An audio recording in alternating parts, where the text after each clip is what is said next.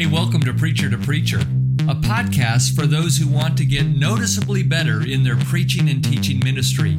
I'm Rick Reed, president of Heritage College and Seminary. And on today's podcast, I want to continue talking to you about being a lazy, busy preacher.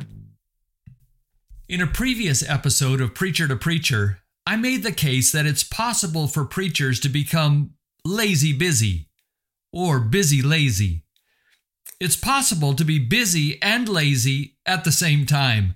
I quoted Eugene Peterson's insightful words where he observes The reason I become busy is that I am lazy. I indolently let other people decide what I will do instead of resolutely deciding myself. Ouch, right? You know that Peterson is onto something here, especially for those of us who are preachers and teachers. We can be busy as pastors and become lazy as preachers if we fail to make time to prepare or fail to make the most of our preparation time. Over the years, I've noticed five warning signs that signal that I'm becoming a lazy, busy preacher. In the last episode of Preacher to Preacher, I highlighted the first two scattering sermon prep time and squandering sermon prep time. Today, I want to give you the other three warning signs of becoming a lazy, busy preacher. And as I do, I'd ask you to do a personal audit to see if you notice any of these signs in your life. So here we go.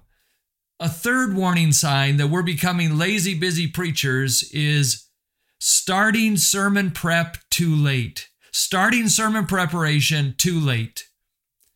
Now, I know that sermons can be written at the last minute but rarely are those sermons written well. For sure, there will be weeks when, because of illness or crisis or travel, a pastor will need to produce a sermon that is sometimes called a Saturday night special. Still, you and I know that most Saturday night specials aren't all that special. Kenton Anderson is right when he says that sermons need to be slow cooked, not microwaved. He writes this as any decent chef will tell you, some things taste better when cooked slowly. Time can be a useful ingredient in deepening a rich and full bodied taste. You don't always want to rush things in the kitchen. You don't always want to rush things in the pulpit. Now, slow cooking your sermon requires an early start time. This means front loading your schedule to start your sermon preparation early in the week. In my case, I blocked off significant time early in the week with the goal of having a draft manuscript completed by Wednesday afternoon. Then later in that week, I'd revisit my manuscript several times, making tweaks and revisions.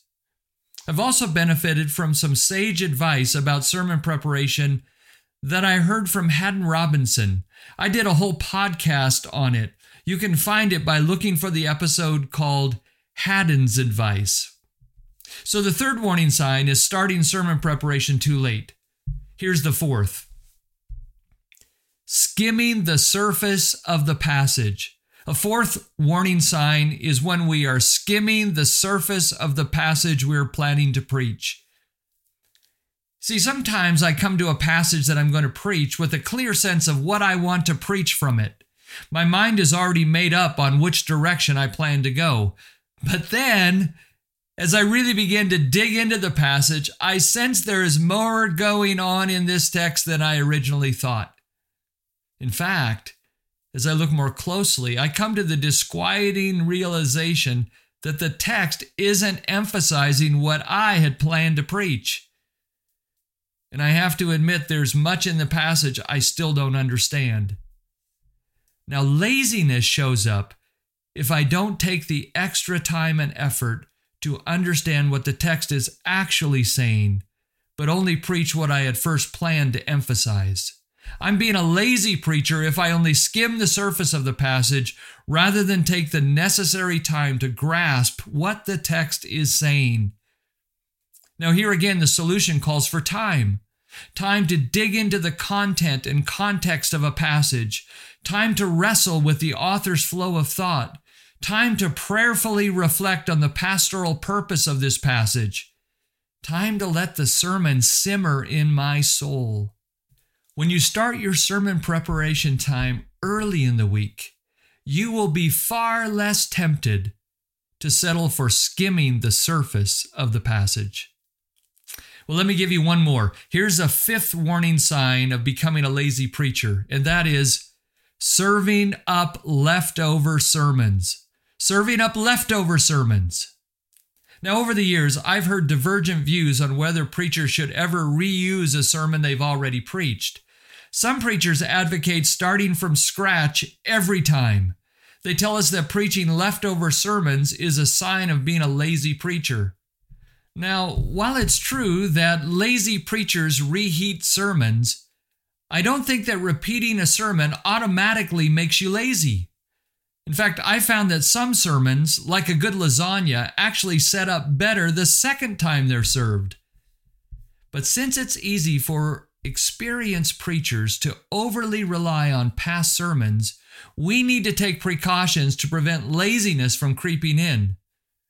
So, when I preach a sermon I've preached before, I find it best to go over every line of that sermon manuscript, sharpening the flow of the message, updating the illustrations and applications. I'd also say that while there is a time and place to reuse an older message, we should never stop preparing fresh sermons from scratch, because fresh sermons help keep the preacher fresh. So, this week, as you prepare to preach, take a few minutes to prayerfully examine your use of time as a preacher. Do you see any of these five warning signs? Scattering sermon preparation time, squandering sermon preparation time, starting sermon prep time too late, skimming the surface of the passage, or serving up leftover sermons with the help of God's Spirit, make any changes you need to make to make sure you don't let yourself get lazy busy as a preacher. Hey, thanks for listening.